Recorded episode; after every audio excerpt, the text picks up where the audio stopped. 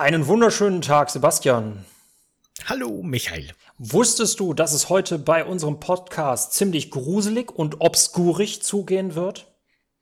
Ja, das habe ich mir schon gedacht, weil du am Ende der letzten Folge genau das vorhergesagt hast. Dass wir, dass ich dir Obscure als Hausaufgabe aufgebe, ich als weiser Lehrer dir, dem Schüler, der Obscure noch nicht gespielt hat. Und am Ende sind wir beide schlauer. Ist das nicht schön? Willkommen zu eurem Lieblingspodcast Coffee Cake and Games und heute besprechen wir Obscure. Um mit der wichtigen Frage einzusteigen, da wir ja nicht nur unseren Game-Horizont hier erweitern, sondern auch unseren Kuchen-Horizont. Sebastian, welchen Kuchen hast du für Obscure mitgebracht? Ich habe mir gedacht, für Obscure passend. Ich habe lang drüber nachgedacht und habe mich dann letztendlich für einen veganen Obstkuchen entschieden. Denn Pflanzen, das wissen wir alle, das wussten schon unsere Großeltern, wenn es um das Gemüse auf den Teller geht, sind unsere Freunde. Die wollen immer nur unser Bestes, die sind gesund, mit Pflanzen kann man nichts verkehrt machen. Und passend dazu habe ich heute einen Cappuccino mit Hafermilch, auch der natürlich vegan und so ein bisschen hip, so ein bisschen stylisch, das würden die jungen Leute heute so trinken. Das habe ich mir heute für Obscur vorbereitet. Wie sieht's denn bei dir aus? Okay, wir haben junge Leute und wir haben Pflanzen. Hm, das sind zwei sehr gute Zutaten für Obscure. Ähm, wie in der letzten Folge habe ich Käsekuchen dabei, aber jetzt pass auf, ich habe mich für Käsekuchen entschieden, weil Käsekuchen ein sehr nostalgischer Kuchen für mich ist, genauso wie Obscure. ah ja. mm. Sehr schön. Sehr, sehr cool. Genau, wir haben, wir sprechen über das Spiel, wir gehen alles durch. Ich bin gespannt, was Sebastian mir zu erzählen hat. Ich bin gespannt, wie ich dann Sebastian erklären kann, dass er das falsch sieht und dass ich das richtig sehe oder es ist komplett andersrum. Wir werden es sehen. Und oder beides. oder beides. Vielleicht wird auch beides gleichzeitig eintreten. Wir reden beide nur Blödsinn vielleicht die nächste Stunde, wer weiß. Oder das. Ich, boah, ich bin jetzt schon aufgeregt, oh mein Gott. Aber äh, dazu noch kurz die Spoilerwarnung. Sobald wir über irgendwas Plottechnisches sprechen, werden wir das vorher anmerken. Deswegen, ihr müsst Angst vor Pflanzenzombies haben, aber ihr müsst keine Angst davor haben, dass wir euch spoilern. Ganz genau. Wir versuchen es zumindest. Wir geben uns größte Mühe. Ihr könnt nichts versprechen, ne? Aber ja, das mit dem Spoiler auf jeden Fall. Ähm, bei Obscure nur kurz für den Hintergrund. Was ist Obscure eigentlich? Ähm, Obscure ist ein PlayStation 2 Spiel. Es ist später auch für den PC erschienen, aber ursprünglich für die PS2. Ein Koop Survival Horror Spiel mit einem sehr interessanten Setting. Das spielt an einer Schule. Schüler bleiben nachts länger in der Schule, um herauszufinden, was ihre Lehrer denn für irgendwelche merkwürdigen Experimente treiben. Das ist Obscure ganz kurz zusammengefasst.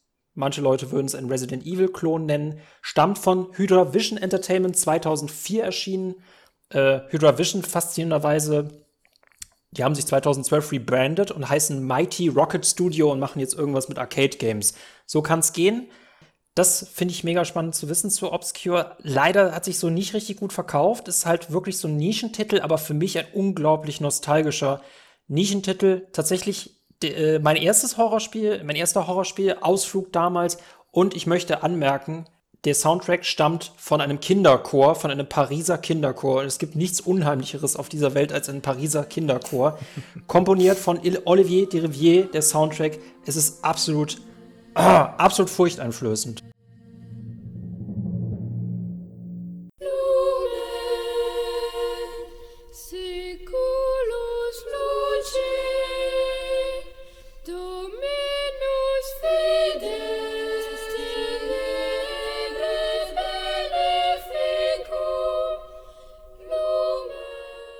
Ich fand den Soundtrack, den du angesprochen hast, doch wirklich sehr bemerkenswert in dem Spiel. Der ist mir sehr stark aufgefallen. Auch deswegen, nicht nur weil er wirklich unheimlich ist und stimmungsvoll und auch qualitativ gut, sondern weil er nicht so ganz zum Setting passt, finde ich. Aber das ist nochmal ein anderes Thema vielleicht. Äh, ich verstehe jetzt auf jeden Fall, warum Obscure für dich so ein wichtiger Titel ist. Wenn du schon sagst, das war dein erstes Horrorspiel, weil Obscure ist somit quasi das für dich, was für mich Resident Evil 2 ist. Dieses erste, diese erste Survival-Horror-Erfahrung, die hinterlässt natürlich seine Spuren in der persönlichen Videospielhistorie. Da kommt man nicht dran vorbei. Was ich ja total spannend finde, 2004 erschienen, also das hattest du im Vorfeld auch mal mir so zu denken gegeben, wie, wie, wie spät dran Obscure eigentlich ist in diesem Genre, weil ich hatte mich mal jetzt informiert. 2004 ist Obscure erschienen und tatsächlich hat sehr viel von Resident Evil übernommen.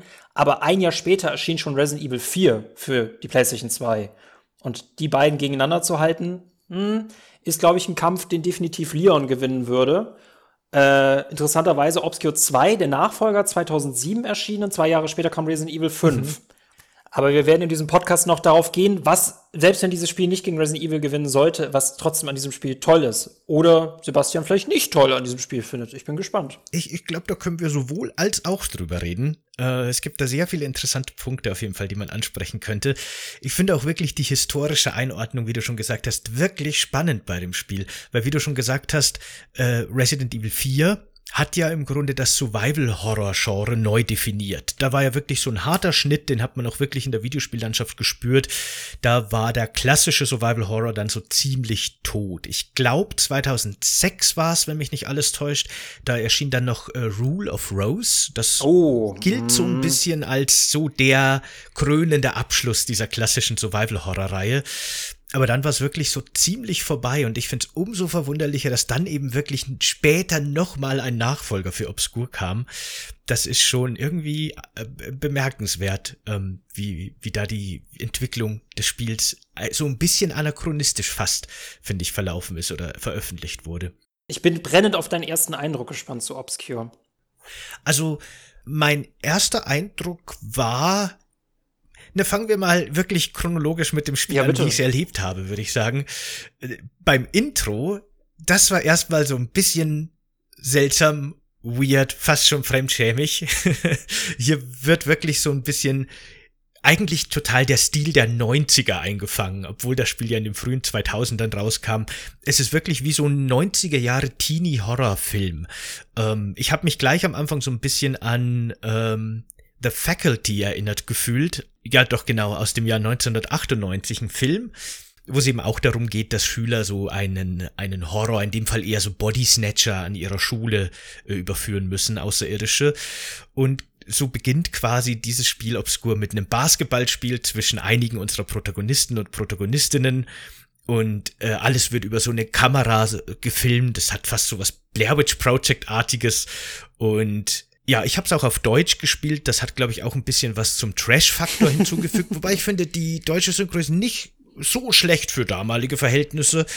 Aber damals war es halt normal, dass deutsche Synchro bei Videospielen nicht unbedingt top ist. Also wenn man das jetzt mit einem Witcher 3 vergleicht oder sowas, dann ist es schon nicht so toll. Naja, zu dem Zeitpunkt dachte ich mir wirklich so, wow, wo bin ich denn da jetzt gelandet? Wo hat mich denn der Michael jetzt heute da reingeschickt? ich habe durchaus auch diesen Charme, ich glaube, das ist ja durchaus Absicht gewesen, dass dieser Charme der 90er Teenie-Horrorfilme eingefangen wird und das macht das Spiel auch ganz gut. Und genau, dann verlassen eben so alle die Turnhalle und unser erster Protagonist bleibt alleine zurück und dann will er sich umziehen und stellt fest, dass sein Turnbeutel gestohlen wurde. Der, der Klassiker so ein bisschen. und auf der Suche nach seinem Turmbeutel stolpert er dann in einen dunklen Keller und da wird's dann schon relativ unheimlich. Da merkt man dann schon, hier geht irgendwas vor sich, hier stimmt was nicht. Man findet eine Taschenlampe, es hat für damalige Verhältnisse, denke ich, auch eine sehr schöne Licht- und Schattenphysik also, glaube ich, war damals schon auch beeindruckend. Und dann erkundet man diesen Keller, findet da einen anderen Schüler, der sehr misshandelt wirkt, sehr abgemagert ist, äh, befreit diesen und dann platzen unglaublich viel Monster plötzlich aus einem, aus einer Kammer und man stirbt. Das ist so ein bisschen genau wie in diesen alten Horrorfilmen, in diesen klassischen Teenie-Horrorfilmen, dieser erste Kill, der Einstieg mhm. im Grunde. Und dann beginnt im Grunde erst so richtig das Spiel, würde ich sagen. Und dieser Einstieg, über den könnte ich schon so viel sagen, weil eben ich habe diese trashige Ebene schon ein bisschen kommentiert, die mich gleich am Anfang abgeholt hat. Gleichzeitig hat es aber da schon wirklich eine nette Stimmung, eine sehr schöne so 90er, frühe 2000er Horrorfilmstimmung vor allem und ähm, auch wirklich schon gruselig dann in dem Keller unten. Das war schon alles ziemlich interessant und ziemlich cool bis dahin. Ich muss sagen, der Soundtrack macht unglaublich viel aus, gerade weil er so ein Clash ist, weil er eigentlich überhaupt nicht reinpasst. Wir hören am Anfang bei dieser Turnhallenszene, hören wir Still Waiting von Sum 41. Das Interessante ist, ein Charakter aus dieser Band spielt tatsächlich auch einen, einen Charakter in Obscure 2. Ah. Das finde ich ganz interessant, was die für eine Beziehung miteinander haben. Ähm, und ich finde es interessant, dass es mit sowas eher ne, Mainstreaming, eher normalen beginnt. Ne? Wir haben noch die Normalität, bevor der wirkliche Horror ausbricht. Und dieser erste Besuch im Keller ist schon auch persönlich für mich ziemlich, ziemlich krass, wie schnell das ähm, in dem Sinne umschlägt mit diesem, auch wie du schon sagtest, der First Kill, äh, mit diesem sehr, sehr guten Einstieg und wir haben ganz, ganz viele Fragen und wir wollen, dass sie beantwortet werden, bevor wir dann diese Teenager-Gruppe haben, die sich dann auf die Suche macht nach ihrem verschollenen Freund. Ja, genau. Ähm, Im Grunde entfalten sich dann erst so ein bisschen die wirklich interessanten Spielmechaniken. Äh, das Spiel hat nämlich wirklich ein paar Ideen, wo ich mir denke, das ist schon cool. Das macht schon wirklich Spaß und das macht das Spiel auch relativ interessant. Das ist meistens tatsächlich nix, was man bisher in der Survival-Horror-Geschichte noch nie gesehen hat, aber es ist auf jeden Fall sehr schön eingesetzt und sehr schön interpretiert. Zum Beispiel hat man eben von Anfang an drei Figuren zur Auswahl und man kann immer zwei mitnehmen. Eine spielt man selbst, die andere spielt dann entweder ein Mitspieler oder eine Mitspielerin, wenn man jemanden findet, oder eine KI, NPC gesteuert. Die KI ist okay, die funktioniert, würde ich sagen. Die ist tatsächlich sehr vergleichbar mit der KI von Resident Evil Zero. Also mein, für meinen Geschmack schießt sie viel zu wenig und steht viel zu viel rum, aber gut, es funktioniert. Und man kann auch jederzeit zwischen den Figuren wechseln. Jede Figur hat seine eigene Bewaffnung, also sein eigenes Inventar. Man kann die beliebig ausrüsten. Und, und das finde ich eben sehr interessant, jede Figur hat wirklich auch seine eigenen Fähigkeiten. Und diese Fähigkeiten sind eben zum Beispiel bei den drei Startfiguren, dass die eine Figur immer weiß, ob in dem Raum, in dem man sich gerade befindet, noch irgendwas zu finden ist. Der ist irgendwie so Filmmacher, ich glaube vielleicht sogar so Journalist oder sowas. Stan ist Journalist, so? ja. Journalist, genau. Und der hat so ein Gefühl dafür, ob es noch irgendwas Interessantes in diesem Raum gibt. Das finde ich irgendwie ziemlich nett und auch eine ziemlich nützliche Mechanik. Die andere Figur weiß immer, was zu tun ist. Die ist organisiert, die ist strukturiert, die weiß immer, was das nächste Ziel ist. So ein bisschen die Questgeberin. Und die dritte Figur, die man hat, kann gut kämpfen.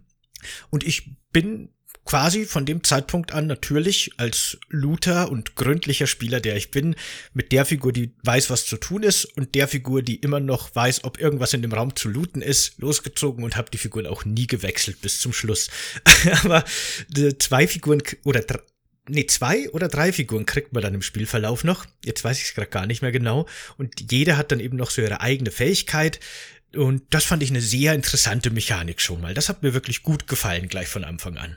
Ich muss genau äh, mich da korrigieren. Die Figur heißt nicht Stan. Äh, Stan gibt's auch, aber sie heißt Josh. Josh ist ein Journalist und ich muss sagen, das ist bis heute auch für mich eine der wertvollsten Fähigkeiten überhaupt, die ich gerne in Spielen hätte. Man hat sie nur in Obscure mit den Items, dass sie angezeigt werden, dass noch was im Raum ist. Ähm, Ashley kann so einen Karateschlag und Shannon ist äh, das Lösungsbuch auf zwei Beinen. Sh genau. Shannon kann man immer befragen, äh, Shannon, was wollen wir gerade machen? Und Shannon gibt dann einen Hinweis. Ich finde auch persönlich, mit Josh spielt man irgendwie auch am besten. Stan kann Schlösser aufknacken und zwar schneller und es gibt noch eine weitere Figur, die sehr schnell rennen kann. Und ich muss sagen, die sehr schnell rennende Figur ist auch bis eigentlich dann die beste, die dann ähm, Josh ein bisschen ablöst. Das mit der KI ist gerade in Kämpfen ein bisschen schwierig, muss ich sagen. Vor allem, erstens schießen sie entweder gar nicht oder sie verschießen viel zu viel. Deswegen meistens parke ich sie halt irgendwo, wo sie sicher sind. Oder ich gebe ihnen auch wirklich nur Munition, die ich verschwenden kann. Man sollte das auch wirklich zu zweit spielen. Und du hast es ja tatsächlich sogar zu zweit gespielt, wenn ich mich richtig erinnere zumindest die erste Stunde ungefähr konnte ich gemeinsam mit der, der Marilyn, meine Frau, spielen und äh, da macht es schon auch wirklich Spaß und ist auch ein ziemlich cooles Koop-Spiel. Das Einzige, was halt einfach so ein bisschen der Technik geschuldet, ein bisschen problematisch ist, ist die Kamera. Denn die ist so ein bisschen, wie das halt in so klassischen Survival-Horror-Spielen war, äh, hat die ganz oft so feststehende Winkel. Es ist keine Verfolgerkamera, man hat auch keinen Splitscreen, sondern beide Figuren befinden sich immer in der Kameraeinstellung, in der der erste Spieler ist. Verlässt aber jetzt der zweite Spieler die Kamera, also den Kamera Fall, den Kamerawinkel, die sichtbare Fläche, dann ist die halt einfach weg und man sieht sie nicht mehr. Und dann ist es teilweise ein bisschen schwierig zu navigieren, gerade auch in den Kämpfen und so. Der zweite Spieler muss halt immer sehr nah am ersten bleiben, damit das funktioniert. Aber das kennt man ja auch von älteren Spielen. Das ist jetzt nichts, was Obscure äh, speziell hat. Das ist so eine Kinderkrankheit so ein bisschen. Aber funktioniert, finde ich, trotzdem gut und macht auch echt Spaß. Ist auf jeden Fall besser wie mit der KI, die, wie du schon gesagt hast, nicht optimal ist. Wie lange hast du gespielt? Bis wohin? Oder ungefähr? Also, Ich denke, ich habe mir dann noch mal ein Playthrough angeguckt, damit ich wenigstens alles gesehen habe. Ich habe es leider nicht geschafft, es ganz durchzuspielen, aber ich habe so gut drei Viertel des Spiels ungefähr letztendlich dann noch abgeschlossen. Ich war in so einem Waldbereich, ähm, wo man dann auf der Suche nach einer wichtigen Statue ist für die Hauptstory. Und da ist es dann zum Finale, wenn ich das so richtig gesehen habe, nicht mehr weit eigentlich, aber ich hab's leider eben nicht mehr geschafft, das ganz zu beenden. Ich wollte es eigentlich, aber naja, das Leben ist dazwischen gekommen. Das Leben ist dazwischen gekommen. Es findet nicht nur einen Weg, sondern es kommt auch manchmal dazwischen, ja. Genau. ähm, was ich ganz interessant finde, äh, es dauert offenbar, ich vergleiche das immer gerne mit How Long to Beat und äh, denke immer so, okay, hast du, hab ich jetzt recht oder hat How Long to Beat recht? Ähm, sechs Stunden. Ähm, ich empfehle es tatsächlich mehrfach hintereinander durchzuspielen, vor allem auf unterschiedlichen Schwierigkeitsgraden, weil es gerade auf normal gefühlt leicht ist und ich habe es noch nie auf leicht gespielt, aber ich glaube, leicht ist dann echt so ein Spaziergang Übergang. Aber man sollte es definitiv noch auf, äh, auf schwer und ich glaube, es gibt noch einen Schwierigkeitsgrad drüber. Das macht auf jeden Fall Spaß, vor allem, weil ähm, die Gegenstände randomized nochmal zugeteilt werden. Also man findet weniger Munition, man findet gewisse Gegenstände viel, viel später erst, plus äh, Monster viel mehr und viel, viel stärker. Oh, das ist ja echt mal ziemlich interessant. Das ist ziemlich cool. Das, das wusste ich gar nicht, aber das ist ja ein echt cooles Feature. So ein Randomizer würde ich mir gerade für Survival-Horror-Spielen, da bietet sich das, finde ich, so gut an, würde ich mir echt öfter wünschen. Das ist sehr cool. Ich hab's ja zugegebenermaßen tatsächlich auf leicht gestartet, weil ich eben möglichst weit kommen wollte. Ich hab's dann aber auch auf höheren Schwierigkeitsgraden gespielt, um es zu testen. Und auf leicht bin ich bis zur Hälfte, würde ich sagen, echt relativ gemütlich durchgekommen. Aber dann, wenn die größeren, gefährlicheren Gegner kommen, ist das schon auch gar nicht so ohne. Mhm, und das finde ich, das finde ich, ich finde es ähm, ich find's sehr, sehr spannend, wie, also wie viel es sich halt von Resident Evil bedient. Also Pflanzenzombies, ne? Es ist jetzt bei Resident Evil, würde man ja auch sagen, dass es gewissermaßen auch mit Pflanzen, Viren, Mutanten, ich meine, ich rede gerade mit dem führenden Experten von Resident Evil, deswegen schlag mich sofort, wenn ich falsch liege, aber Pflanzen, oder? Also es gibt auch Pflanzen, ah. Monster, also im Original Monsterpflanzen und im Remake quasi mit, mit Pflanzen infizierte Zombies. Okay, das, genau. das mag mir schon reichen. Genau, auch hier ist es die gleiche Basis. Auch ein interessanter Hintergrund. Es gibt nicht sehr viel Story, muss man dazu sagen. Die Charaktere bleiben auch ziemlich flach. Ist aber halt so trashiger Horror-Movie. Ich finde die Auflösung schon ziemlich äh, interessant. Und was vor allem diesem Spiel sehr, sehr wichtig ist, ist das Licht. Und ich finde, es hat eine sehr interessante Geschichte, die dieses Licht erzählt, weil wir sind bei, ähm, wir haben am Anfang Sonnenuntergang. Das gibt uns eigentlich noch sehr viel Sicherheit, weil diese Viecher, diese Pflanzenzombies, auf die wir treffen, die sind sehr lichtempfindlich, die sterben bei Licht. Und die, das Licht ist auf unserer Seite, gerade wenn wir in so einem sehr engen Schulkorridor unterwegs sind. Trotzdem, das Licht hilft uns weiter. Also wenn wir zum Beispiel Fenster zerschlagen, nachts hilft uns das natürlich nicht mehr. Dann sind wir auf unsere Taschenlampen angewiesen. Und das Schöne ist, diese, die, die Nacht, finde ich, oder das Licht hat so eine gewisse Geschichte. Das Spiel, ohne zu spoilern, das endet auch mit dem Sonnenaufgang. Und das finde ich sehr interessant. Das fand ich auch wirklich cool. Das fand ich auch vom Konzept her total interessant und wirklich clever. Das ist mir auch aufgefallen, dass das Licht eben einfach auch eine mächtige Waffe ist und am Anfang bietet einem das Spiel noch sehr viel Licht halt einfach als Möglichkeit. Aus irgendeinem Grund sind alle Fenster in der Schule verbarrikadiert. Ich weiß nicht genau, warum eigentlich das so schnell ging von der Story her, aber gut. Aber man kann sie quasi alle einschlagen. Man kann alle aufbrechen und dadurch werden die Räume einfach hell beleuchtet und man hat kein Problem mehr mit dem Monstern. Da das Spiel allerdings schon abends beginnt und dann quasi in die Nacht übergeht, wird einem dieses Licht genommen und dadurch wird alles viel bedrohlicher und gefährlicher und die Monster werden auch stärker dadurch. Und das fand ich einen sehr schönen Verlauf, eine sehr schöne Kurve, wie einem das Licht, das, was einem Sicherheit gibt, so nach und nach weggenommen wird. Das fand ich wirklich schön, muss ich sagen.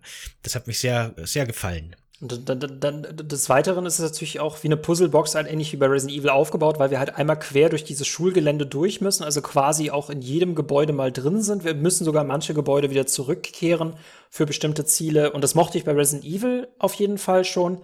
Ich finde es halt schön, Obscure, das, was für mich eigentlich ausmacht, ist, es ist ein sehr charismatisches Spiel. Es ist akustisch einfach wunderschön. Plus ist es einfach mal eine Alternative, mal was anderes. Vor allem in diesem Setting mag ich, dass das so ein bisschen so eine ganz andere Form von Gruseligkeit eben ist. Und äh, auch auf, wie gesagt, auf der räumlichen Ebene, wir fangen halt mit ganz normalen Räumen an und dann wird's halt immer düsterer und immer verstörender. Und auch das finde ich sehr, sehr, sehr cool gemacht. Ähm, da frage ich mich, wie viele Endgegner Oder Zwischenbosse hast du getroffen, Sebastian? Ich, also so richtige Zwischenbosse kann ich mich, glaube ich, nur an diese großen Madenfrauen erinnern. Mhm. Ich weiß gar nicht, ob es überhaupt richtige andere Zwischenbosse gibt in nee, dem Spiel. Genau, auf die wollte ich hinaus. Und das finde ich persönlich ein bisschen schade, weil das dieser, dieser Mother-Boss, der wird ein bisschen recycelt. Der kommt auch, glaube ich, dreimal im Spiel vor. Es gibt auch einen Endgegner, aber ja, Zwischenbosse sind meistens diese Mütter, Madenmütter. ich habe mich da ein bisschen schlau gemacht im Hintergrund und tatsächlich gab es anscheinend in der, in der frühen Beta zu dem Spiel und auch in Konzeptzeichnungen an den Stellen, wo man diese drei Madenmütter findet, wie du sie genannt hast, gab es andere Gegner. Da gab es Konzepte oder ich glaube sogar wirklich schon in 3D modelliert. Ich bin mir nicht ganz sicher, so einen spinnartigen Gegner, der in der Ecke sitzt und lauert. Und scheinbar wurden die wohl aus Zeitgründen gestrichen und dann wurde jeder dieser drei Bosse zu so einer Madenmutter. Aber das war wohl ursprünglich tatsächlich geplant, dass man hier drei verschiedene Monster antreffen sollte. Und das hätte auch mehr Sinn gemacht. Fühlt sich auch so an, als sollten das quasi die drei Bosse im Spiel sein, bevor man dann zum großen Endboss kommt. Aber das hat wohl leider nicht ganz geschafft, das Entwicklerteam. Finde ich total interessant. Gerade auch, ich habe mich nämlich heute tatsächlich auch nochmal schlau gemacht bei Obscure 2, dem Nachfolger, über den wir auch später sprechen können. Äh, also beziehungsweise mal so ein bisschen einfach nur für einen kurzen Exkurs. Ähm, tatsächlich auch sehr viel Material hat es nicht reingeschafft, ähm, aus zeitlichen Gründen. Und das finde ich interessant, weil man im Trailer dieses Material sieht. Und dann, wenn man das Spiel spielt, fragt man sich die ganze Zeit, wann kommt es vor? Weil das halt ziemlich coole Sachen waren, wie beispielsweise Räume oder auch eben Gegner. Ich möchte noch mal ganz kurz auf das Backtracking, das du vorher schon genannt hast, zurückkommen, weil das ist, finde ich, auch was, das hat ja mittlerweile fast schon eine negative Konnotation bekommen, wenn man vom Backtracking redet. Das verbindet man gleich so mit, dass da das Spiel in die Länge gezogen wird, künstlich und so weiter. Aber ich finde, viele Spiele machen das wirklich eigentlich zu einer Stärke. Und das macht, finde ich, Obscur eben auch gut. Das möchte ich echt nochmal betonen, weil man startet eben im Grunde tagsüber in einem Schulbereich und da ist alles noch relativ normal, man trifft so seine ersten Gegner, aber im Großen und Ganzen ist alles noch recht hell und, und ungefährlich auch. Dann kommt man das erste Mal in so einen unterirdischen Kellerabschnitt und wenn man zurückkommt, ist die Schule dunkel. Man erkundet dann teilweise die gleichen Räume, aber man merkt, während man weg war, ist was passiert und in dieser Dunkelheit hat Zerstörung stattgefunden es haben Kämpfe stattgefunden, teilweise sind Mauern eingerissen oder eingestürzt und die Räumlichkeiten haben sich eben zum viel, viel Schlimmeren verändert. Und schon allein dieses Kopfkino, das dadurch ausgelöst wird, was hier wohl vorgefallen ist, während man weg war, das macht das Spiel wirklich gut. Also Backtracking kann eben, finde ich, auch eine Stärke sein, wenn Spieler das gut einsetzen und das macht Obscure wirklich sehr schön, finde ich. Das hat mir echt gut gefallen. Mhm, was ich sehr, sehr cool finde, ist auch, äh, du bist zum Beispiel auf einem Flur in Obscure und du, du, du gehst halt die ganzen Türen durch und guckst halt, welche, welche man öffnen kann. Und ähm, du weißt halt nie, wie es hinter dieser Tür aussieht und gerade wenn es mehrere Türen sind, dann habe ich meistens so das Vorgehen, dass ich einmal ganz kurz reingehe, weil man hat nicht viel Zeit und es kann passieren, dass man sofort schon angegriffen wird, aber dass man mal ganz kurz reingeht, guckt, wie es drin aussieht und dann wieder rausgeht und sich dann einen Plan machen muss, okay, welchen Raum mache ich jetzt nach welchem anderen, weil das auch immer so eine Ressourcenfrage ist und das finde ich gerade mit diesem Charakter namens äh, George interessant, dass du halt abwägen kannst, lohnt es sich wirklich noch mal in diesen Raum zu gehen, wenn da wirklich noch was Cooles drin ist, weil ich finde auch gerade auf höheren Schwierigkeitsgraden mit dem Ressourcenhaushalten, das ist schon interessant, weil ein Aspekt, über den wir noch gar nicht gesprochen haben, ähm, es ist ein Koop-Spiel, ihr dürft euch immer diese verschiedenen Charaktere aussuchen, aber Charaktere können auch sterben. Und das finde ich mega interessant. Man kann alle Charaktere nach, nach Hause bringen, also bis zum Schluss durch. Man kann es aber auch mit einem ganz alleine schaffen, wenn alle anderen gestorben sind. Das finde ich auch ein super interessantes und super cleveres Gameplay-Element. Ich habe ja, wie schon gesagt, das Spiel mit den beiden Figuren, mit den genannten, hauptsächlich gespielt oder eigentlich fast nur. Und als dann so in der Hälfte des Spiels die beiden das erste Mal gestorben sind und die Kamera plötzlich zu den anderen beiden Figuren wechselte, die noch so im, in der Basis, man hat immer so eine kleine Basis in jedem Abschnitt äh, standen, dachte ich mir, okay, jetzt gehe ich da hin und rette die beiden wahrscheinlich, damit ich die dann auch wieder habe. Und dann komme ich hin und dann liegen da einfach nur Blutpfützen. Und die Figuren, die neuen, die ich habe, die trauern dann so ein bisschen. Ja. Da gibt's so eine kleine Animation und dann nimmt man deren Inventar auf und fertig. Und dann habe ich erst realisiert, verdammt, im Grunde sind die einzelnen Figuren extra leben. Und man verliert wirklich Fähigkeiten, wenn man diese Figuren verliert. Und das fand ich sehr, sehr cool. ich habe dann natürlich gleich neu geladen, so wie es wahrscheinlich die meisten Spieler und Spielerinnen machen werden, das ist bei solchen Konzepten immer ähm, so eine Sache, weil im Endeffekt wird wahrscheinlich fast jeder neu laden, wenn sowas passiert. Aber wenn man sich wirklich vornimmt, das Spiel so wie es passiert hinzunehmen und wirklich auch Tode in Kauf zu nehmen, finde ich das eine super interessante und sehr coole Mechanik. Ein Iron Man-Modus bräuchte es halt eben. Aber das ist schon sehr cool. Das hat mir echt gut gefallen. Mm, das Interessante ich habe hier mit meinem Bruder immer spaßeshalber früher, wir haben auf so einem kleinen Röhrenfernseher gespielt und wenn meine Eltern manchmal abends weg waren oder viel, viel früher ins Bett gegangen sind, dann haben wir unsere Playstation an den Riesenfernseher im Wohnzimmer angeschlossen, um darauf Obscure 1 und Obscure 2 hintereinander durchzuspielen. Wir hatten uns dann die Challenge gesetzt, dass keiner von uns beiden stirbt. Tatsächlich bin ich dann bei Obscure 2 am Ende gestorben, weil ich ihn beschützt habe. Also, mein werter Bruder, wenn du zuhörst, ja, ich habe das dir nicht vergessen. Aber das war immer besonders sehr, sehr cool, vor allem, ach, von dieser Stimmung und vor allem, weil er das Spiel auch kannte. Wir haben es auf einem hohen, hohen Schwierigkeitsgrad gespielt und dieses gegenseitige Absprechen, selbst wenn diese Kamera so beengt ist, das ist doch ein echt cooles Spiel, wo man auch echt gut zusammenhalten muss. Und gerade, dass die Charaktere sterben können, gibt dem Ganzen noch so einen höheren Anreiz, gerade weil es dann nicht einfach Game Over ist, sondern du müsstest dann halt damit klarkommen, dass du einen verloren hast. Hm, das finde ich immer auch sehr spannend, weil so rein vom Grusel oder vom Horroraspekt finde ich das Spiel jetzt erstmal nicht sehr gruselig. Zum einen deswegen, weil man eben zu zweit unterwegs ist mit einem NPC. Das entspannt die Sache, finde ich schon mal immer ein bisschen. Ähm, man hat nicht so das Gefühl von isoliert sein und von alleine sein. Und zum anderen finde ich zu zumindest persönlich das Monsterdesign zu 90 Prozent zumindest auch nicht sehr gruselig. Äh, das liegt teilweise auch daran, weil man die Monster nicht sehr gut erkennen kann. Ich habe mir dann manche mal im Wiki angeguckt, so nähere, hochauflösendere Bilder. Und manchmal ist da schon ziemlich abgefuckter Scheiß dabei. Wie zum Beispiel so eine riesige Fliege, die mit einem menschlichen Embryo fusioniert ist und versucht, einem mit der Nabelschnur des Embryoparts zu erwürgen. Aber im Spiel habe ich das überhaupt nie so wahrgenommen. Ich dachte, das ist halt irgendwie so eine Fliege mit irgendeinem so Tentakelding oder so, keine Ahnung. Aber ja, das Design ist tatsächlich schon cooler, als das im Spiel dann tatsächlich ankommt, finde ich. Aber ja, genau, aus den Gründen finde ich es eben erstmal nicht so gruselig. Aber da erstens dann gerade auf den höheren Schwierigkeitsgraden einzelne Gegner, vor allem dann im späteren, in der zweiten Hälfte des Spiels, sehr gefährlich sein können. Es kann durchaus schnell gehen, dass so eine Figur stirbt, dass eben die Figuren dann permanent tot sind mit dem Permadeath und dass man eben auch begrenzte Speichermöglichkeiten hat. Über das haben wir noch gar nicht geredet. Auch wie in Resident Evil, wo man Stimmt. Farbbänder braucht. Auch so ein Resident genau. Evil.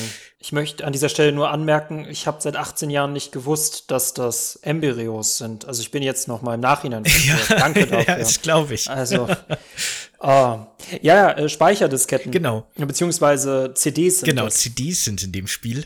Was finde ich irgendwie auch nicht so schön implementiert ist, muss ich sagen, weil man findet diese CDs und kann die immer und überall einfach benutzen. Und dann sagt die Hauptfigur sowas wie, so, ist im Kasten. Aber wie genau benutze ich jetzt diese CDs eigentlich? Äh, ich weiß nicht, gab's in den 90ern oder in den frühen 2000ern irgendwie Kameras, die mit CDs funktioniert haben, die direkt gebrannt haben oder was ist da die Logik dahinter? Das ist, das ist Josh, der kauft seine Geräte bei einem Laden, der das hatte und wir kannten diesen Laden einfach nur nicht. Wahrscheinlich. Naja, ist ja auch egal. Aber äh, genau, ich wollte nur eben abschließend sagen, dass dadurch durch diese Elemente eben doch so ein Druck und so eine Spannung aufkommt und jeder Kampf auch wirklich zu einer echten Herausforderung und einer echten Gefahr wird. Und das macht das Spiel dann eben wieder doch gut und auch wieder spannend. Es gibt, äh, ich möchte da eine Situation, die, die ist tatsächlich auf unterschiedlichen Schwierigkeitsgraden total anders, aber es gibt immer so kleine Mini-Finalen. Ähm, es gibt eine Szene in einer Cafeteria, ähm, die man sich quasi sozusagen zu seiner neuen Homebase machen kann. Ähm, das Problem ist nur, man muss dort den Strom einschalten man muss die Sicherungen bergen. Und dann gibt es die Situation, dass jemand, einer der beiden Charaktere, die Sicherungen einsetzen muss, während der andere alle Zombies weghalten muss. Und das ist Gerade weil das ganz am Ende, also es, äh, man muss sich sowieso schon lange durchkämpfen und das kann man dann am Ende machen. Und das ist wirklich eine sehr, sehr interessante Situation und man ist umso dankbarer, wenn man dann endlich das, dieses Licht angeht und diese Viecher sich endlich zurückziehen. Aber es gibt immer wieder so, so solche, solche sehr, sehr brenzligen Situationen, ähm, ja, auf die ich immer sehr gespannt bin. Vor allem, weil sie sich komplett anders spielen in unterschiedlichen Schwierigkeitsgraden. Ja, genau. Das erzeugt wirklich eben dann sehr viel Spannung und das Gefühl auch von, von Druck und ja, man kann halt wirklich was verlieren in dem Spiel eben. Aber jetzt bin ich mal interessant, weil wir waren interessiert. Wir sind jetzt beide irgendwie viel zu friedlich zueinander, weil ich nicht, dass ich den Konflikt will, aber du als absoluter Resident Evil Experte, Mensch, Forscher, Zombiologe, was sagst du zu Obscure? Also insgesamt hat mir Obscure schon Spaß gemacht, würde ich sagen. Ich, ich finde, das ist ein, ein solides Survival-Horror-Spiel. Das kann man auch heute noch gut spielen, wenn man klassischen Survival-Horror mag. Und ich kann gegen das Spiel eigentlich gar nichts Schlechtes sagen. In der historischen Einordnung, wir haben ja schon anfangs drüber geredet, wenn es um Survival-Horror geht, hat sich das Spiel halt schon vor allem einfach Elementen bedient, die halt schon teilweise sehr viele Jahre alt sind. Wir haben ja schon über die Speichermöglichkeiten geredet, die sehr an Resident Evil erinnern, die festen Kameraperspektiven, die in Obscur nicht ganz so fest sind, die sind vielleicht eher ein bisschen wie in Silent Hill, wo ja die Kamera einem schon auch mal durch einen Flur verfolgt oder sowas in der Art. Und ähm, auch dieses zwei Charaktere gehen auf Abenteuer und alle haben ihre eigenen Fähigkeiten-System, kennt man ja sogar schon aus Resident Evil Outbreak. Also selbst das haben die ja im Grunde nicht erfunden. Ich sag mal so, dass sehr viel Inspiration aus vor allem Resident Evil und Silent Hill in Obscure eingeflossen sind. Die waren jetzt nicht unbedingt die großen Innovatoren, was das Survival-Horror-Genre angeht, und die waren ja auch historisch sehr spät dran mit ihrem Spiel. Ich finde aber das Endergebnis, das die draus gemacht haben, durchaus gut. Also, ne, ich kann jetzt nichts besonders Negatives dazu sagen, aber ich, es ist jetzt auch nicht für mich die große Revolution, wie es für dich mit Sicherheit früher war als erstes Survival-Horror-Spiel. Klar, du kanntest ja damals die historische Einordnung nicht. Es gab für dich keine Historie der Survival-Horror-Spiele. Dann bewertet man das alles natürlich nochmal ganz anders. Das kann ich total verstehen. Aber so ist es halt eher so ein durchschnittlicher Titel für mich im Endeffekt, muss ich sagen. Ich muss sagen, ohne so die Konzept, also ohne das, äh, die Konzeptgrafiken oder beziehungsweise was noch designtechnisch gegen Ende passiert, plus Soundtrack. Weil ihr müsst mal Shining, Stephen Kings Shining mal ohne Ton gucken. Dieser Film funktioniert ohne Ton einfach nicht. Dieser Soundtrack macht sehr viel aus in Shining. Gleich ist es mit Obscure, weil ich gefühlt ganz, also fast 90 Prozent der Stimmung äh, stammt aus dem Soundtrack, was vor allem mit diesen Zombies irgendwie sehr gut funktioniert, weil man irgendwie das Gefühl hat, dass diese Kinder irgendwie aus einer anderen Welt zu einem sprechen, auch meistens lateinisch singen. Es gibt dieses Sim Lumen, also Licht, das sich äh, immer äh, in abgewandelter Form durch den ganzen Soundtrack zieht. Und das finde ich sehr interessant, dass diese Welt da mit einem äh, sozusagen versucht zu kommunizieren oder das ähm, stellenweise beschreibt der Soundtrack auch gerade, was passiert ist, ähm, tatsächlich. Gleiches habe ich beispielsweise bei Silent Hill, da nicht auf der Soundtrack-Ebene, aber eher auf der Ebene, wie die Welten gestaltet sind. Ähm, es wäre fast schon wieder ein eigener, eigener Podcast, wie Unheimlichkeit oder Horror für mich funktioniert. Aber ich finde, das ist eine viel, sehr, sehr interessante, subtile Ebene. Und das macht mich für mich Obsky so ein bisschen charmanter als Resident Evil, auch wenn ich sagen muss, jetzt im direkten Vergleich, ich würde wahrscheinlich Resident Evil 1 am ehesten noch mit Obscure 1 vergleichen. Würdest du mir da zustimmen? Ja, wie gesagt, ich finde, Obscur bedient sich da aus ganz vielen verschiedenen Teilen. Deswegen könnte ich das gar nicht so richtig vergleichen. Mhm. Aber nochmal zur Musik. Also da stimme ich dir eben voll zu. Die Musik ist für die Atmosphäre in Obscur super wichtig und ist grundsätzlich auch. Musik und Sounddesign sind für mich auch, sage ich immer wieder, das A und O in einem guten Horrorspiel. Das macht teilweise viel mehr aus als letztendlich dann die grafische Inszenierung äh, wir haben schon damals, ich habe äh, Resident Evil 2, das war ja mein erstes Horrorspiel, mit einem Freund zusammengespielt. Und wenn es uns dann nachts doch zu gruselig wurde, haben wir in der Option einfach die Musik ausgemacht und plötzlich ist das Spiel wirklich nur noch 30 Prozent zu gruselig. Also ich kann mir sehr gut vorstellen, dass das gerade dann auf dein junges Ich in Obscure auch sehr viel, sehr viel Eindruck gemacht hat, diese Chöre und diese doch sehr unheimliche Musik zur Vorbereitung dieses Podcasts habe ich diesen Soundtrack nochmal gehört und er ist immer noch sehr, sehr stark. Ähm, falls ihr das mal, falls euch das interessiert, Olivier Derivier, der ist halt auch, der arbeitet sehr oft äh, mit französischen Gaming-Studios zusammen. Ähm, tatsächlich Alone in the Dark, dieses wirklich schlimme Alone in the Dark 5 hat er auch den Soundtrack zu gemacht. Und ich weiß nicht, wie es ihn dorthin verschlagen hat, aber auch den Soundtrack zu Remember Me von Dotnod Entertainment. Das ist dieses Mirror's Edge, mhm. Arkham Knight, Assassin's Creed-artige und äh, da tatsächlich komplett ohne Chor, aber man hört es ein bisschen raus, dass er es ist. Hydra Vision hat ja auch, äh, weißt du es gerade angesprochen hast, das Alone in the Dark Remake dann 2008 genau. noch gemacht und das war ja auch noch mal ein ganz schöner Flop. Ich, ich glaube, wir reden vom selben. Ja. Genau. Hm. Ich, ich habe das selber nie gespielt, aber das hatte ja scheinbar eine sehr coole Feuerphysik, die anscheinend sehr beeindruckend auch war. Aber ansonsten war es scheinbar einfach nicht so gut und das hat den dann auch, wenn man sich so die Spielhistorie anguckt, so ein bisschen das Genick gebrochen.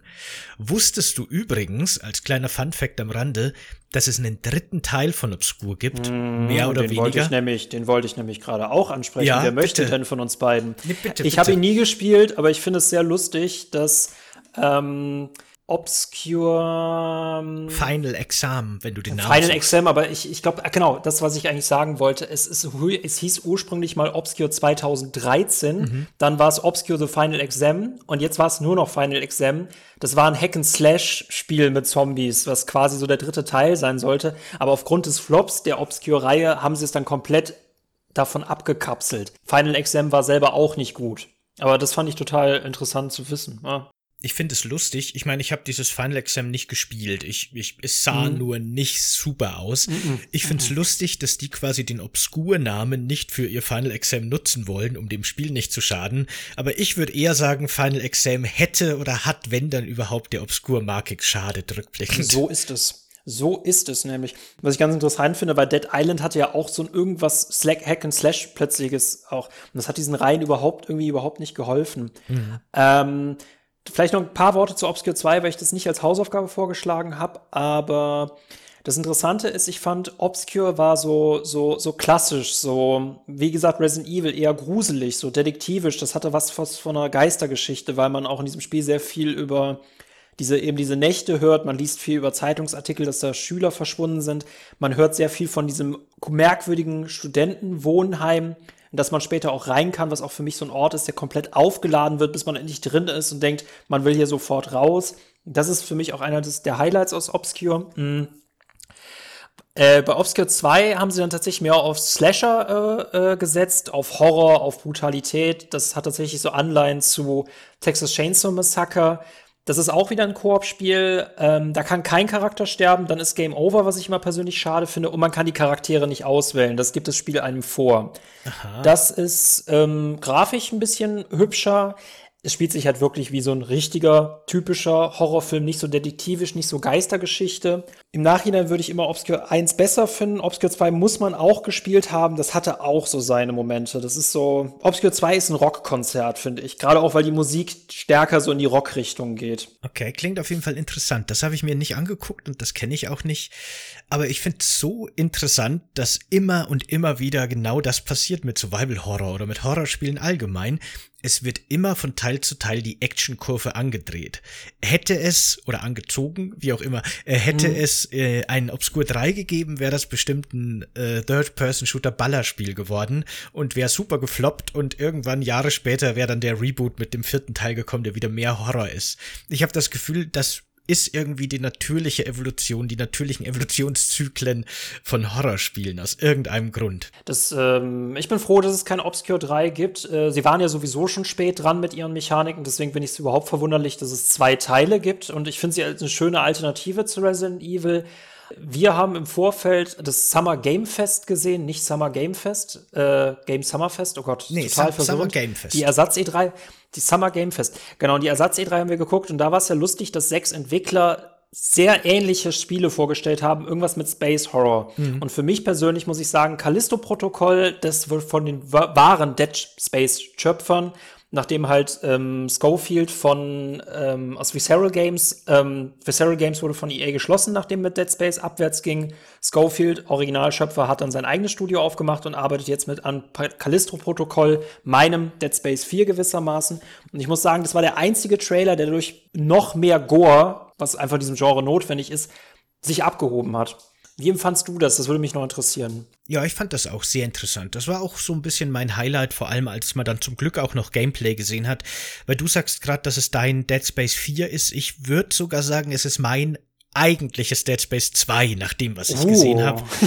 Ich fand ja, dass die Reihe mit dem zweiten und danach dem dritten Teil schon abgebaut hat, Schritt für Schritt, weil es eben wieder mehr in Action gegangen ist.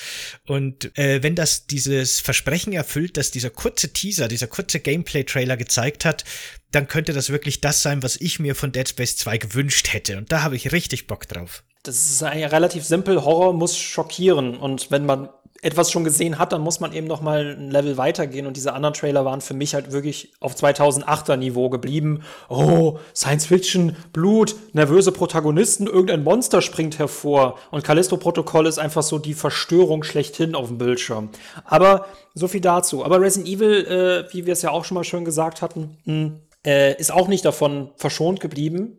Ne? Nee, nee, eben, auf keinen Fall. Resident Evil 3 Nemesis. Äh, Resident Evil hat diese Entwicklung ja schon mehrfach durchgemacht, witzigerweise. diese immer in Dreier-Schritten immer actionmäßiger werden und sich dann wieder auf was Neues besinnen. Das ist schon, das ist schon lustig irgendwie. Deswegen sollten wir Angst vor Resident Evil 9 haben. Genau. Ich bin auch sehr gespannt, ob die wieder den gleichen Fehler machen, wie immer. Ob äh, Resident Evil 9 Resident Evil 6 2 wird. Ich bin sehr gespannt drauf. Das wäre meine große Befürchtung. Aber gut. Naja. Ich möchte tatsächlich hiermit äh, Alert Alert Sound den Spoiler-Bereich aufmachen, weil ich noch über eine Sache gerne bei Obscure sprechen würde. Mhm. Deswegen, falls ihr euch nicht spoilern lassen möchtet, dann ja, dann geht eurer Wege oder esst Kuchen und trinkt Kaffee. Ansonsten bleibt dabei, der Spoiler-Bereich beginnt jetzt. Ähm, Du hast, ich, ich, ich kann dich aber zumindest bei bezüglich Obscure Spoilern, beziehungsweise du hast es gesehen, ne? Ich habe mir alles angeguckt, ich habe mir alles durchgelesen und ich, äh, genau, da können wir über viel reden, weil ich mochte den Lore-Unterbau sehr gerne. Das Interessante ist, äh, gefühlt geht's in jedem Horrorspiel, egal wie viele Opfer dafür ähm, zu Tode kommen müssen, es geht irgendwie immer um die Unsterblichkeit, das ewige Leben und auch um nichts anderem haben diese beiden Direktoren äh, dieser Schule geforscht, während der eine tatsächlich sehr krass äh, damit äh, involviert war und dann das Tageslicht irgendwann auch selber nicht mehr sehen konnte, weil er auch immer mehr zum Zombie wurde, ist der andere ähm, sozusagen repräsentativ draußen geblieben und hat seinen Bruder halt quasi verschwiegen.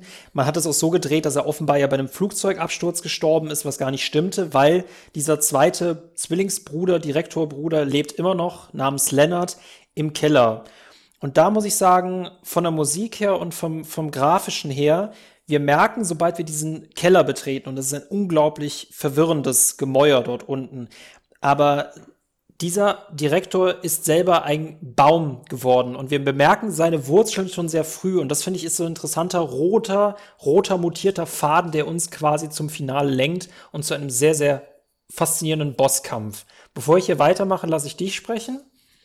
ja, ich finde das auch total schön gemacht. Also an allem, was du jetzt gesagt hast, gibt so viele Kleinigkeiten, die ich eben wirklich so schön finde. Dass uns eben zum Beispiel diese Wurzeln, die den ganzen Untergrund der Schule durchwachsen haben, schon relativ früh im Spiel begegnen und auch immer wieder begegnen. Und dass die dann eben auf diesen Boss hindeuten schon sehr früh. Das fand ich super schön schon mal. Ein total netter Kniff, hat mir echt gut gefallen. Aber wie ich vorher auch schon gesagt habe, der Lore-Unterbau ist auch wirklich so schön erzählt und durch Dokumente erfährt man ganz Resident Evil typisch so nach und nach die Hintergrundgeschichte von den beiden Brüdern, die eben irgendwo auf dem afrikanischen Kontinent eine Pflanze entdeckt haben, eine neue mit fast schon magischen Eigenschaften, die ihnen, also so glaubten sie, ewiges Leben verschaffen kann. Und der eine Bruder wollte eben nicht abwarten. Die wurden dann, glaube ich, auch irgendwie aus irgendeiner wissenschaftlichen Akademie rausgeworfen, ja, genau, weil immer, ihre Forschungen zu radikal waren. Und dann wollte das der eine Bruder quasi nicht ähm, wegstecken. Der hat gesagt, nein, ich mache jetzt Experimente am Menschen und wenn es an mir selber sein muss. Und wurde dann eben zu diesem Monster, weil ich finde das auch einen ganz netten Kniff, weil die Pflanze hat tatsächlich diese Heileigenschaften und ist tatsächlich so magisch unter Anführungsstrichen. Aber was die nicht wussten ist, dass man durch die Injektion dieser Pflanzensporen oder dieser Pflanzensubstanz sehr, sehr lichtempfindlich wird und Lichteinstrahlung sofort ganz krasse Tumore ausbildet innerhalb von Sekunden und zu extremen Mutationen führt. Und daran ist quasi dann dieser Bruder zugrunde gegangen und die ganzen Experimente, die dann in den folgenden Jahren von dem Direktor dieser Schule an den Schülern und Schülerinnen durchgeführt wurden und diese ganzen Monster, die dadurch entstanden sind, waren im Grunde nur der Versuch, ein Heilmittel für seinen Bruder zu finden.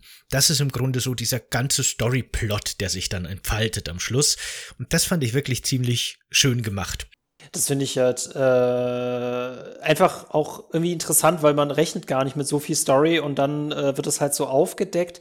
Und das Monster-Design von diesem Bruder, von Leonard Friedman in diesem Keller, es ist schon wirklich ähm, sehr, sehr gut gemacht. Er hat halt diese Wurzeln, er steht da als Baum, als roter Blutbaum in der Mitte und seine Wurzeln oder seine Arme äh, gehen bis zur Decke.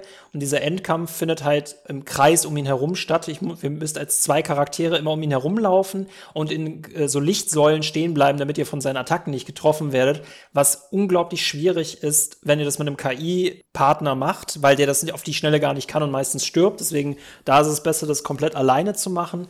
Und sobald diese Wurzeln halt entfernt worden sind, und das meinte ich mit dem Kreisschluss und dieser Geschichte des Lichts, ähm, bricht diese Decke ein. Und wo befinden wir uns dann? Wir befinden uns wieder in der Turnhalle. Und das finde ich so, so einen schönen Kreisschluss. Es hat in der Turnhalle angefangen, es endet auch in der Turnhalle und dort äh, bricht dann die, äh, ist dann, herrscht dann, also die Sonne geht auf. Und das Interessante hier auf der Gameplay-Ebene ist, äh, im Hintergrund läuft das Stück Leonard, äh, Leonards Death. Und dieses Stück dauert zwei Minuten 25. Und jeder Schaden, den ihr diesem Zombiebaum zufügt, ist komplett unwichtig. Es geht nur darum, ihn sozusagen zu verlangsamen, weil nach zwei Minuten 25 dieser Kampf vorbei ist und dieser Baum durch, das, durch die Sonne stirbt. Ah, das finde ich sehr interessant. Und das finde ich mega, mega, mega cool. Vor allem, er macht nämlich am, am Ende macht er nur noch sehr breitflächige Angriffe und in dem Moment stirbt man eigentlich ziemlich schnell, weshalb man sich in dem Moment nur noch levelt und quasi so gegen diese ähm, einfach nur noch gegen seine letzte Kraft ankommt, bis dieses Musikstück endlich vorbei ist. und das ist schon, ähm, das finde ich schon ziemlich episch. Spoiler gleich an der Stelle zu Obscure 2. Äh, er hat aber überlebt. Mhm. Ich, das wird ja sogar schon am Ende von Obscure 1 angedeutet. Und ich angedeutet. fand dieses Ende, wie du jetzt, jetzt beschrieben hast, fand ich auch wirklich sehr schön. Dass quasi der letzte Kampf wieder in der Turnhalle beginnt oder stattfindet, genau da, wo eben das Basketballspiel, das ich anfangs beschrieben habe, stattfindet. Und dass eben wirklich dieser, wirklich dieser rote Faden sich in so vielen Ebenen durch das ganze Spiel zieht, das ist super schön gemacht. Aber diese Hidden Scene am Schluss, dieser, dieser Reveal, dass er vielleicht doch noch liebt, das war dann wieder ein bisschen billig und das hat mir den Schluss fast wieder ein bisschen madig gemacht. Weil da ist dann quasi alles besiegt er verdampft, es liegt dann quasi so ein mutiertes Skelett am Boden, alles ist Happy End und dann sieht man eine Hauptfigur, wie sie einen silbernen Koffer aus den Trümmern zieht. Ich weiß ehrlich gesagt gar nicht genau. Heilmittel, das, das Heilmittel, Heilmittel ne? Genau. Mhm. Und dann guckt diese Figur nach oben, Richtung Kamera, die so schräg oben auf diese Figur äh, blickt. Man hört einen Schrei und die Figur springt dann so actionmäßig nach hinten und schießt und in dem Moment, wo der Schuss fällt, ist die Kamera schwarz. Es, und das ist quasi ist so das trashig. richtige Ende. Genau. Und da macht es, finde ich, dieses wirklich schöne runde Ende und diesen, ne, dieser Aufbau, der sich das, das ganze Spiel bis zu diesem Punkt gezogen hat, was so gut ist, finde ich mit einer Szene gleich wieder kaputt und macht gleich wieder so ein, äh, aber andererseits endet es so trashig, wie es angefangen hat. Muss man vielleicht dem auch wieder zugute halten. Es bleibt sich treu, was ich auch so richtig schön finde. Das ist ja lustigerweise, wenn auch nur eine Figur stirbt, sieht man dieses Ende tatsächlich nicht. Man muss alle am Leben erhalten, damit man das sieht. Und Josh springt echt wie in Matrix einfach so nach hinten, wo du dir denkst, wenn du das über das gesamte Spiel hättest tun können, warum bist du jetzt plötzlich so cool? Also das es ist, es ist so wunderschön, diese Szene. Lustigerweise, keine Figur äh, weil Teil 2 spielt nämlich logischerweise ähm, auf dem College. Keine der Figuren spricht noch darüber. Kenny hat tatsächlich überlebt, deswegen da wollte ich dich gar nicht unterbrechen, aber die Person, die am Anfang ihren Tonbeutel sucht und gleich immer noch nicht gefunden hat, äh, wir wünschen ihm viel Glück. Ähm, aber Kenny hat tatsächlich am meisten von diesem Pflanzenkram eingeatmet und hat damit auch auf dem College zu kämpfen. Langer Rede, kurzer Sinn. Wir sind am Ende ähm, bei dem pflanzenmutierten Sohn von Leonard, keine Ahnung, wie er es geschafft hat, aber dieser Sohn pflegt noch die Überreste seines Vaters und wir müssen dann nochmal in dieser Schule kämpfen. Faszinierenderweise im Keller des einen Gebäudes, das auf der Karte man nicht reingehen konnte. Ah ja, okay. Das ist ziemlich nett. Von Teil 1. Also das finde ich, ah, das ist so cool irgendwie und gleichzeitig vor allem, äh, ja, nee, Ach ja, Teil 2. Teil 2 ist äh, wieder ein Thema für sich. Da ah, könnte ich auch so viel zu erzählen. Aber das äh, soll es zu obscure gewesen sein. Und ich komme zu unserer berühmten Frage, sofern du nichts mehr haben solltest. Nein, ich bin durch. Alles. Durch. Äh, du hast es nicht durchgespielt, hast du bisher gesagt, aber die viel interessantere Frage ist, möchtest du es noch durchspielen? Äh, genau, und ich muss sagen, tatsächlich habe ich wirklich Bock drauf. Ich habe schon gesagt, das hat für mich jetzt nicht diesen besonderen Stellenwert, den es für dich einfach auch hat, wegen deiner persönlichen Beziehung dazu, ist ja auch klar. Ähm, für mich ist es eher ein sehr gewöhnliches Survival-Horror-Spiel, das durchaus seine Qualitäten hat, aber alles in allem macht es mir Spaß und ich werde es, glaube ich, schon auch beenden, weil ich merke so, dass ich schon immer wieder mir mal denke, ach komm, ich hätte jetzt schon Bock, da noch weiter zu spielen. Also ich kann mir gut vorstellen, ich bin ja eh fast durch, dass ich die letzten zwei, drei Stunden noch zu Ende bringe. Und vielleicht schaue ich mir dann sogar den zweiten Teil nochmal an, wenn, wenn ich Bock habe. Kann ich mir vorstellen. Ach, ich würde zu gern mir wünschen, es gäbe Steam Remote dafür, dann könnten wir das zusammentun. Ah, das stimmt. Müssen wir mal gucken. Müssen Gibt es gucken. das nicht vielleicht sogar? Ich, ich glaube, ich habe sowas gelesen. Hm, Wir, wir schauen mal, es könnte interessant werden. Auf jeden Fall eine, eine gute Empfehlung. Ähm, auch ich finde es auch wirklich historisch interessant, wie wir schon drüber geredet haben, und auch insgesamt ein solides Survival-Horror-Spiel. Das wollte ich vorher schon sagen, aber zu seiner Zeit gar nicht so gut wahrgenommen wurde. Ne? Das hat nur eine Metascore, habe ich gesehen, von 65 erhalten, also sehr Was? kritisch, während die Fanscore allerdings 8,8 ist. Also man sieht schon, es hat seine Fanbase und die mögen es dafür umso mehr. Gaming-Magazine, sie haben alle Unrecht. Schlimm sowas. Nein, es ist großartig. Aber ja, es ist äh, wahrscheinlich auch einfach so, es ist der Charme-Pluspunkt. Und ähm, ich glaube, ohne Soundtrack und ohne dieses, diesen letzten Twist, über den wir gesprochen haben, mh, man merkt es schon bei, wenn man es mehrmals hintereinander durchspielt, wo die Stärken und die Schwächen liegen. Aber freut mich zu hören, dass es eine gute Empfehlung für dich gewesen ist. Ja, auf jeden Fall. Sehr schön. Was mich aber dann auf jeden Fall wie immer in unserem Podcast zu der anderen Frage bringt, welche Hausaufgabe hast du denn für mich als nächstes? Also ich habe mir gedacht, dass ich so Pi mal Daumen, so grob, dass da- ich werde mich nicht immer perfekt dran halten, aber damit so ein bisschen Variation reinkommt, werde ich immer so ein bisschen was Altes, was Neues und was total Unerwartetes, was Abgedrehtes nehmen, mit dem man nicht rechnen würde. Jetzt hatten wir beim letzten Mal Fallout 2, das war mein altes Spiel, zu dem ich auch nostalgische Beziehungen habe, hatte oder habe immer noch. Jetzt kommen wir zu was Neuem. Und als neues Spiel, das wir beim nächsten Mal spielen werden oder bis zum nächsten Mal spielen werden, habe ich mir Genshin Impact ausgesucht. Ein Free-to-Play, ja, man könnte es fast Zelda Breath of the Wild Klon, ein Wild-like mit RPG-Elementen nennen, das ich persönlich schon seit Release, jetzt seit fast zwei Jahren, im Grunde wirklich fast täglich spiele. Das Spiel hat mich echt gehuckt. Also ich habe durchaus auch eine intensive Beziehung zu dem Spiel, kann sehr viel Positives und sehr viel Negatives drüber sagen. und ich bin sehr gespannt, wie du das bis zum nächsten Mal mit neuen, ähm, unvoreingenommenen Augen wahrnimmst. Ich äh, bin genauso gespannt, was ich dazu sagen werde. Hatte ich tatsächlich, ähm, ich kenne dieses Spiel logischerweise äh, gerade als Journalist aus meinem Alltag, weil es halt, in, ähm, ich glaube, wann ist es erschienen? 2020 oder 21, Das oder? dürfte 20 erschienen sein, ja, genau.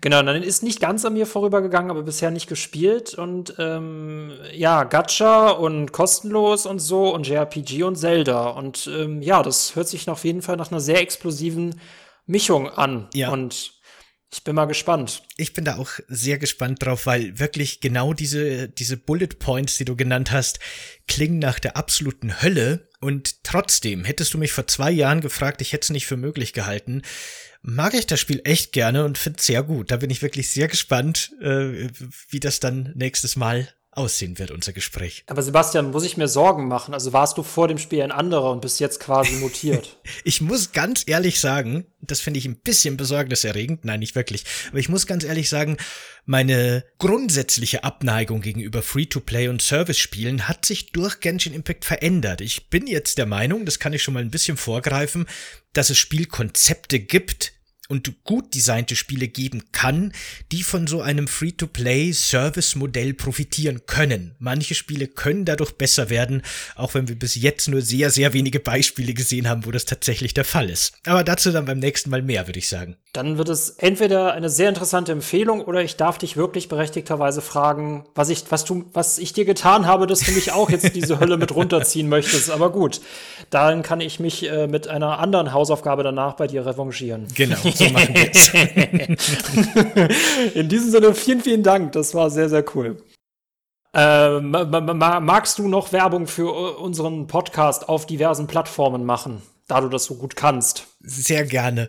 Äh, wenn ihr, liebe Zuhörer, liebe Zuhörerinnen, Bock habt, könnt ihr, wenn ihr das jetzt auf YouTube guckt, gerne liken und abonnieren. Würde uns sehr freuen. Ihr könnt auch in den YouTube-Kommentaren gerne mit uns kommunizieren.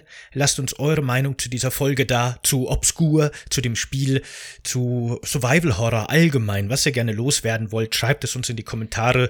Wenn ihr das gerade auf iTunes hört, würden wir uns sehr über eine 5-Sterne-Wertung freuen. Und ja, hoffentlich seid ihr beim nächsten Mal wieder mit dabei wenn es mit Genshin Impact vielleicht ziemlich kontrovers wird. Auf jeden Fall spannend. Ich freue mich drauf. Ihr seid herzlich dazu eingeladen, mitzuspielen. Ganz genau. Und vielleicht kommen wir dann alle zusammen aus der Hölle raus oder bleiben für immer dort und sind äh, glücklich. Das Wer kann weiß. natürlich auch der Fall sein. Naja. Ich, ich möchte ganz kurz wirklich noch anmerken, ganz ernsthaft jetzt, wenn einer von euch jetzt, die jetzt zuhören, wirklich so empfänglich ist für solche Free-to-Play-Mechaniken, für Glücksspielmechaniken, Gacha-Mechaniken, dann wirklich das Spiel mit Vorsicht genießen. Ich möchte wirklich niemanden jetzt hier in eine echte Suchtspirale stürzen. Ich glaube, die Warnung ist bei dem Spiel wirklich angebracht, da müsst ihr euch selber einschätzen. Ähm, geht vernünftig mit diesem um und nehmt die Gefahr durchaus ernst, denn Glücksspiel ist dieses Spiel meiner Meinung nach definitiv, das muss man wissen und da muss man sich einschätzen können. Genau. Wichtige Worte, wichtige Worte. Wichtige, schöne letzte Worte. In diesem Sinne euch guten Kaffee, gute Spiele. Und bis zum nächsten Mal. Und gute Kuchen. Bis zum genau. nächsten Mal. Und guten Appetit. guten Appetit. Ciao. Tschüss.